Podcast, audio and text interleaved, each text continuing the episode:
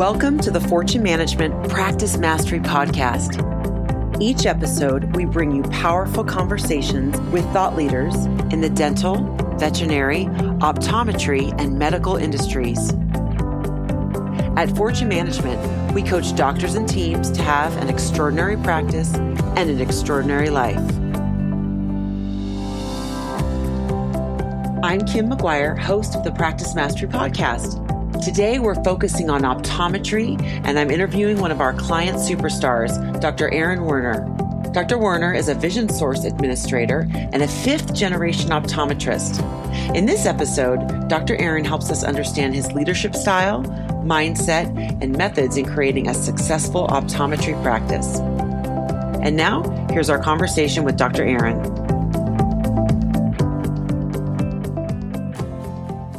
Welcome, Dr. Werner. Thank you. It's wonderful to have an optometrist on the podcast. I'm super excited to have you. I put you in our category of client superstars that I've been interviewing for the podcast. And this is going to be an episode about really growing your optometry practice. And Sue Reardon, our director of optometry, connected me with Dr. Werner. And I'm excited. You not only have a very successful multi-generational practice in Southern California, but you're also a Vision Source administrator for the San Diego area. That's correct. Which is pretty cool. Yeah. We love Vision Source. So, very cool. Yeah. Well, we can talk more about that in a little bit, but tell us a little bit about your practice. Well, we've been there for, Dad opened up 26 years ago. I was in fourth grade learning how to keep my shoes tied. But it's been fun kind of seeing the practice grow and being a part of it. You know, as I got older, being able to be more and more of a part of it. And then kind of coming full circle to being able to practice with Dad and to sharing the responsibilities of running the practice with him. Wonderful. And tell us a little bit about what makes your practice unique. I think we have a good mix of attitude. We know what we want out of the practice. We certainly want to cater to the patients who appreciate quality, who appreciate good service. We have no interest in just seeing somebody and selling a quick pair of glasses and moving on to the next patient. It's much more of a holistic, take care of you, make sure everything's working how it's supposed to, and not only get you to see in 20/20 or better today, but making sure that you've got two healthy eyes that'll help you keep seeing that well for the rest of your life. So it sounds like you're very much into the relationship, which we love, of course, at Fortune. And you've got a specific attitude or mindset that you've adopted. Tell me a little bit about that. So we love change. I love change, and my staff has learned to love change along with me. They don't always, though, do they? No, they don't always. Change is not comfortable, and change takes work, and sometimes it can be a little scary, but change is also how we grow and get better and become better at our craft and better people. Absolutely. So tell me a little bit about some of the changes that you've made in your practice that have helped to be successful. Well, we're always looking at new technologies, anything that can help us be proactive in patient health. So it's every year or two, there's definitely some changes there. About a year and a half ago, we upgraded to a newer, more streamlined and better EHR system, which was something we needed to learn. Obviously, we've got ICD-10 coming, and so we've been busy getting ready and making sure that we know what we're doing when time comes for October 1st to roll over to the new coding system. Yep. Mm-hmm. And even on a smaller scale, we look at just day in and day out, what are we doing in the practice? It's a commonplace for me and now others in the practice to see somebody doing something and just ask the question, why? Why are we doing it this way? Why are we doing it like we're doing it? And making sure that it's not just a habit or a routine, but there's actually purpose, and see if we can do what we're doing, but maybe in a different, more efficient manner. Mm-hmm. So, just on a leadership question, how have you been able to communicate that to your team, that that's your vision and that's your expectation? I tell them flat out that change is something that's inevitable, mm-hmm. and we can either be on the front end proactive on the change curve, or we can be on the back end reactive on the change curve. But either way, we're going to have to change, and I'd rather be on the front end of it. And when from day one when they're hired, you know, I sit and talk and explain this philosophy, and tell them that, you know, I'm not challenging, I'm not, you know, questioning their intent or their ethic, but I'm really questioning why we do things the way we do. Right. And if we can constantly be better at it, then I invite them to be part of it. And I think that really communicating from day one, I think so often people are shy about communicating what they really want when somebody's starting, or they don't repeat it. Sounds to me like you're consistently telling your team, this is how we want it, or let's look at things differently, because people need to hear things over and over again to make it more real for them. Oh yeah, my wife will tell you it takes her telling me a lot to train me to do things the right way. So, so you do the same with your team, right? Yeah, absolutely. Well, that's, you know, it's just something with leadership. You have to continually communicate what your vision is, and so I love how you talked it. Now, is your dad also equally as interested in change and always growing and learning and doing things better? Yes, he's always been on the front end of that. And as far as, you know, equipment and techniques and, you know, education, yeah, we've probably where I got some of it from. Probably is, absolutely. So let's talk about the industry of optometry. What do you see happening in the industry today? Change. There's a lot of verticalization in the industry. Okay. We're seeing a lot of companies get together, work together on a smaller scale. We're starting to see practices get together and merge together. Sure. I think there's a lot of things that are happening that nobody knows the answer to as far as healthcare from a large scale. You know, what's going to be the end result and the end effect of Obamacare, mm-hmm. now that it's in place and running through. And like any policy, there's going to be, you know, good effects and bad effects and effects that were completely unintended that come out of it. So trying to understand, you know, how all of that relates to the individual practice and the individual practitioner, and quite frankly, the individual patient. Right. Absolutely. So yes, there has been some merging and some corporate practices or just multi-location practices. And so how are you all handling some of those changes? Well, we try to make sure that you know, we keep pulse on both kind of a larger community scale in San Diego, and also, you know, listen to our patients. We're unique in that we are a little bit more isolated, although our neck of the woods is growing rapidly.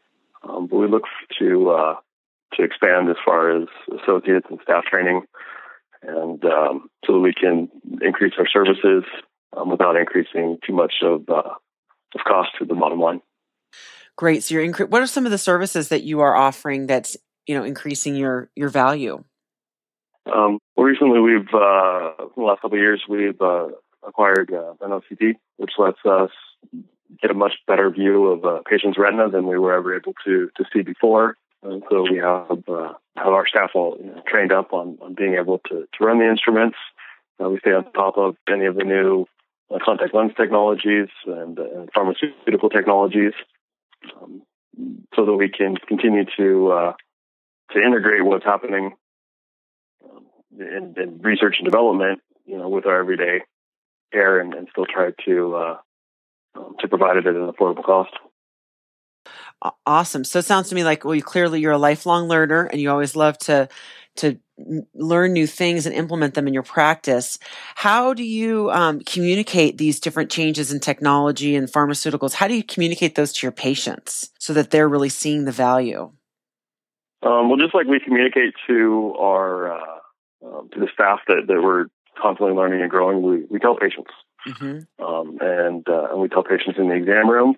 We're very big on education as far as the rest of our team goes, and so we educate them and tell them that, you know, we expect and encourage them to communicate what they're learning to the patients. Great. I'm a huge believer in self-management, and that there's not one single person that's more important in the practice than anybody else.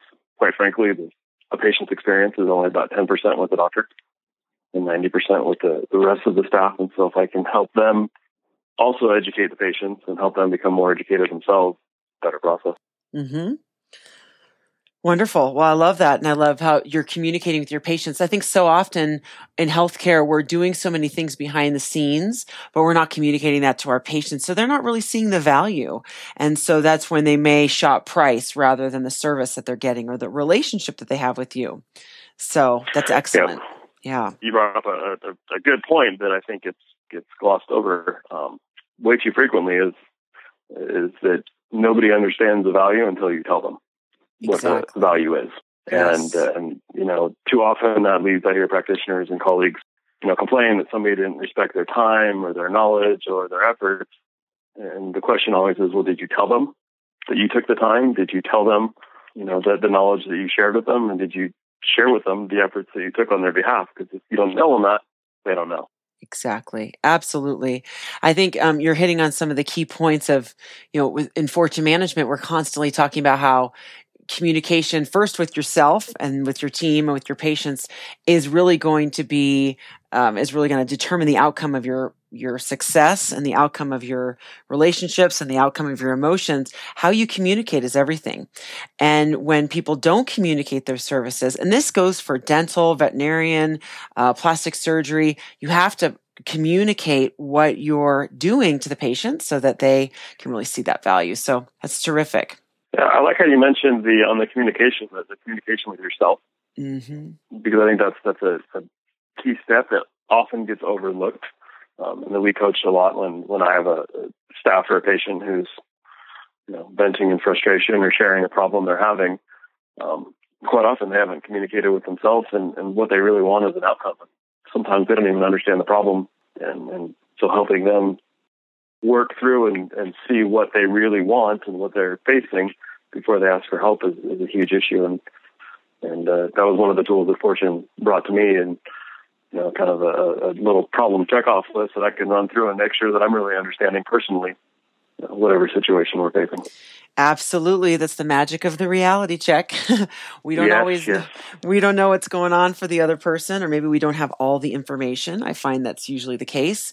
So it can really diffuse your upset. So not only that helps you with communicating with yourself, but it also helps with communicating to other folks around you and your patients. So that's great. Yep. And tell me a little bit more about that, because when you're owning a practice and you are challenged with all of the challenges with the business and the team, what is the mindset that you've adopted to become the most successful that you can be? Delegation is probably the best word, although I don't think it fully encompasses the feeling and the thought behind it. I think trust is probably a better word. I don't believe in micromanaging, mm-hmm. And I believe in bringing in and surrounding myself with good people who I can trust. And then if I can trust them to do their job, I just have to remember that they're trusting in me to do mine. And so not trying to micromanage, not trying to think that my way of doing things or my way of thinking about things or my perspective is the only way, nor is it the right way. My staff hears this, they'll laugh. But, but no, really just, you know, empowering the team around you to make decisions and to look at things and teaching them and coaching them to analyze and attack everything with a kind of a third party perspective so they make the right decision, and then letting them know that it's okay to be wrong sometimes. And it's okay to fail, because that's how we grow the most. Absolutely. I think that's true leadership. When you are seeing seeing in a team member that they're better than they actually think that they are, and then they rise to the occasion, and all that trust. And certainly no one likes to be micromanaged, but they do like to be led. They do like to be led, and they want to believe in a leader. So I think that's wonderful. You can never have enough of that in your practice or in your life, for that matter. No, not at all. And actually, it's a great way to find a little bit more, a few more minutes in the day when you can teach somebody else to make decisions and and manage some of their problems, that's one more monkey that I get to move off my desk. Absolutely. And time is our most valuable resource, right? Dr. Aaron, time is more valuable than money in some cases. So you talked to me a little bit about the services that you offer, that you've broadened the services and created more value. You've also talked to me about the mindset that you've adopted and with delegation and leadership and trust. Tell me some other ways that you've implemented to grow your practice. Well, optometry is unique in that we have both a medical side and a retail side in the glasses and contact lens. Mm-hmm.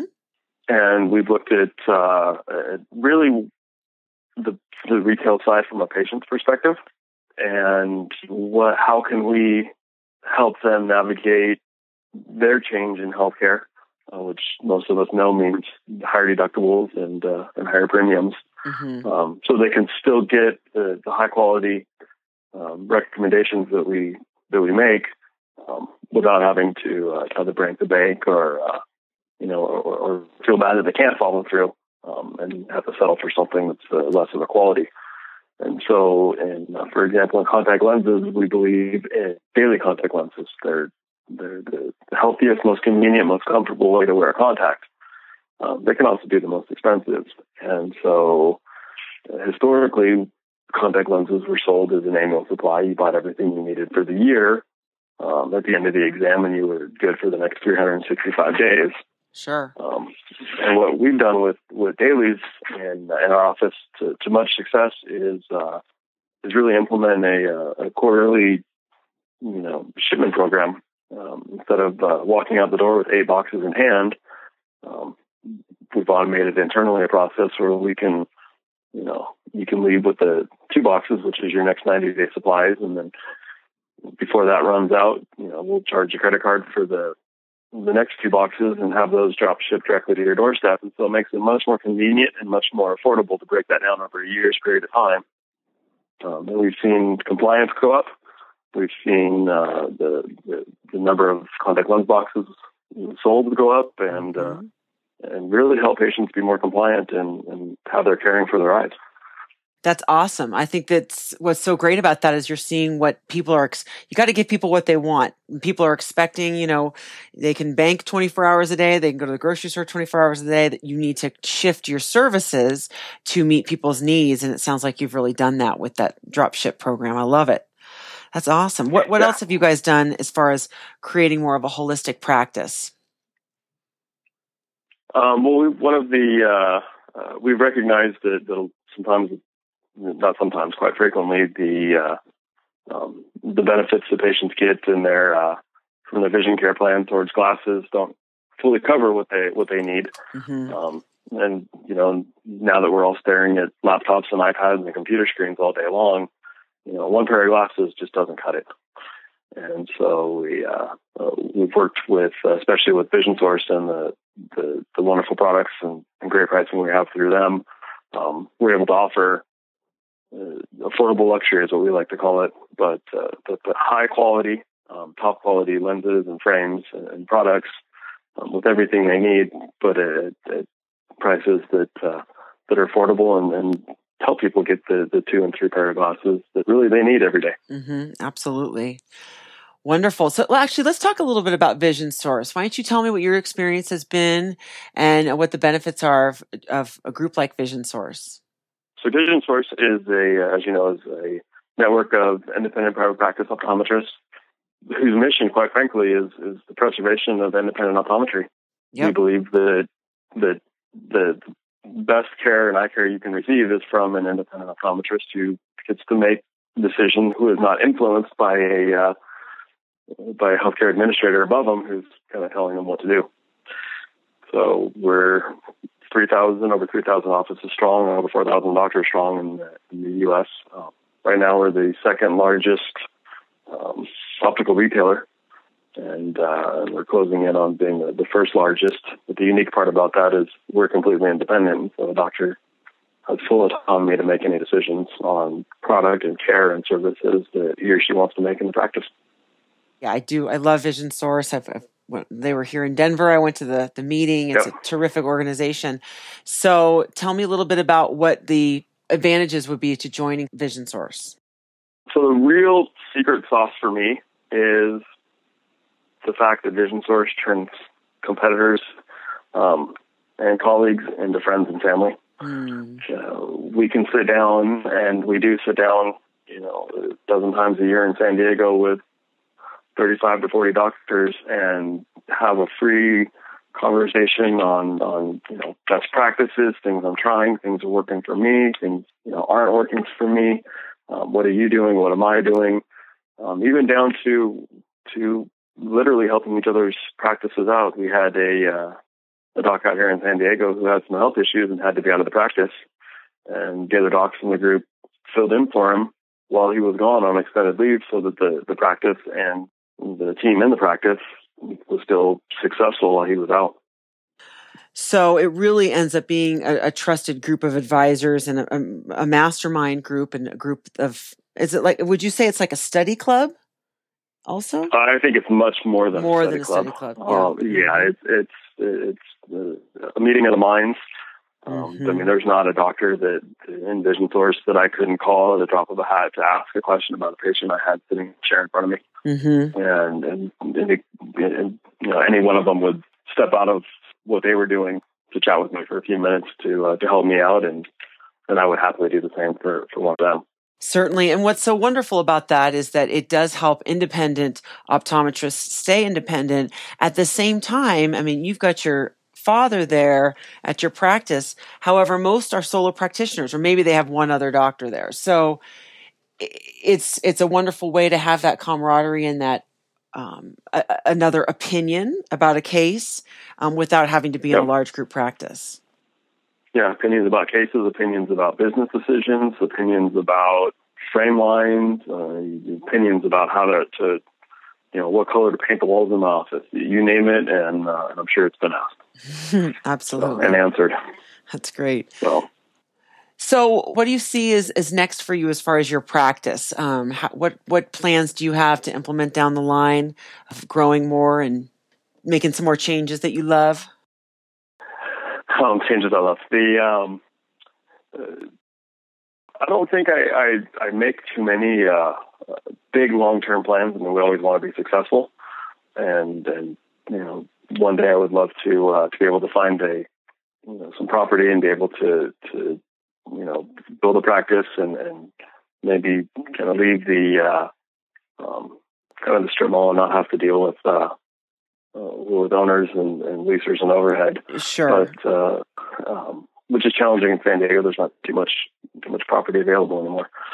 But I don't think that we really have big, huge plans. We look things a year out. There's not a whole lot of newer technologies that have come out recently that we don't have. So I think a lot of it is just refining processes and, you know, waiting to see if our preparations and how our preparations for ICD-10 and for the healthcare changes in Obamacare, you know, how we prepared for them and the results of that, and adjust accordingly. I think that's great. Keeping your house in order so you can grow and you can bring on more patients. Tell me, how do you market your practice? We do a lot of we rely on a lot of word of mouth. We've been in the community we're in since I was a kid, and the practice, the house I grew up in, my elementary school, middle school, high school, and my house now is all within about 8 miles of each other. Uh-huh. So it's a very, very close-knit community, and we're very much involved. We have a great team who loves Facebook and Instagram, and so we do, I think, a pretty good job of the social media marketing. One area we don't do is we don't do a whole lot of print marketing, investing, you know, too much in mailers or whatnot. We rely more on building relationships.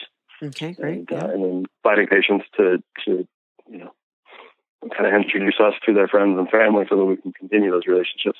Absolutely. And a practice like yours that's based on relationships, that is how you're going to build it and have a referral-based practice is the strongest one. So that's excellent. I love it. So tell me, what I like our listeners to know, Dr. Aaron, a little bit about my guests that I have on the podcast. Tell me, what's been some of the best piece of personal or professional advice you've ever received?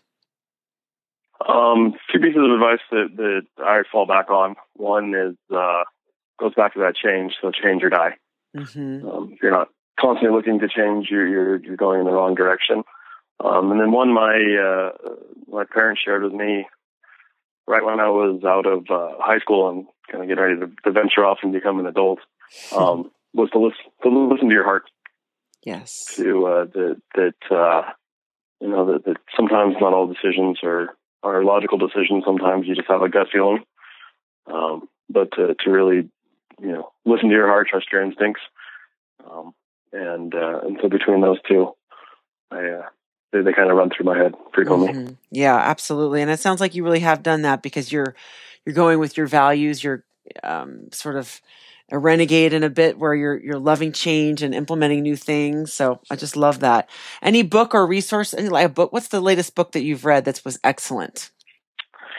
That is the David and Goliath.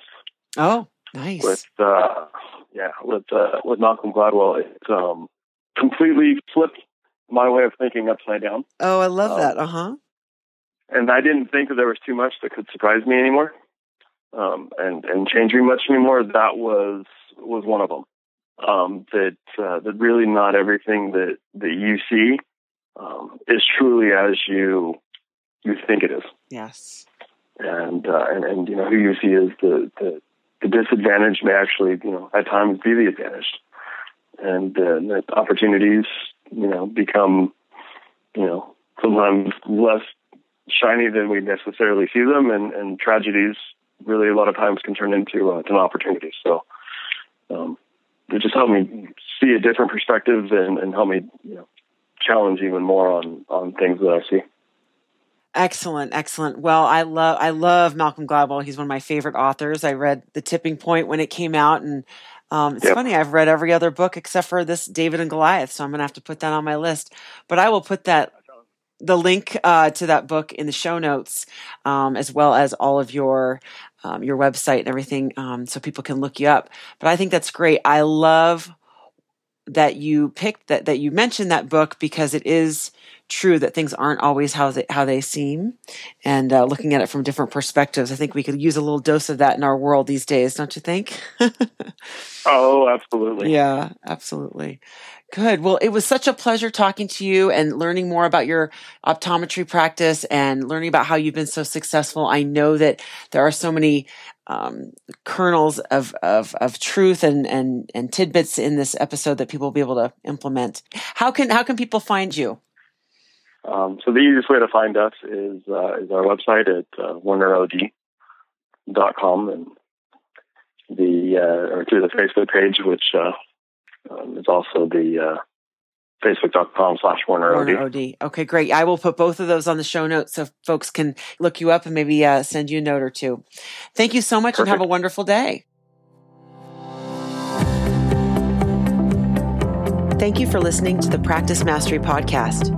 For more information on Fortune Management and to find an event in your area, please visit fortunemgmt.com.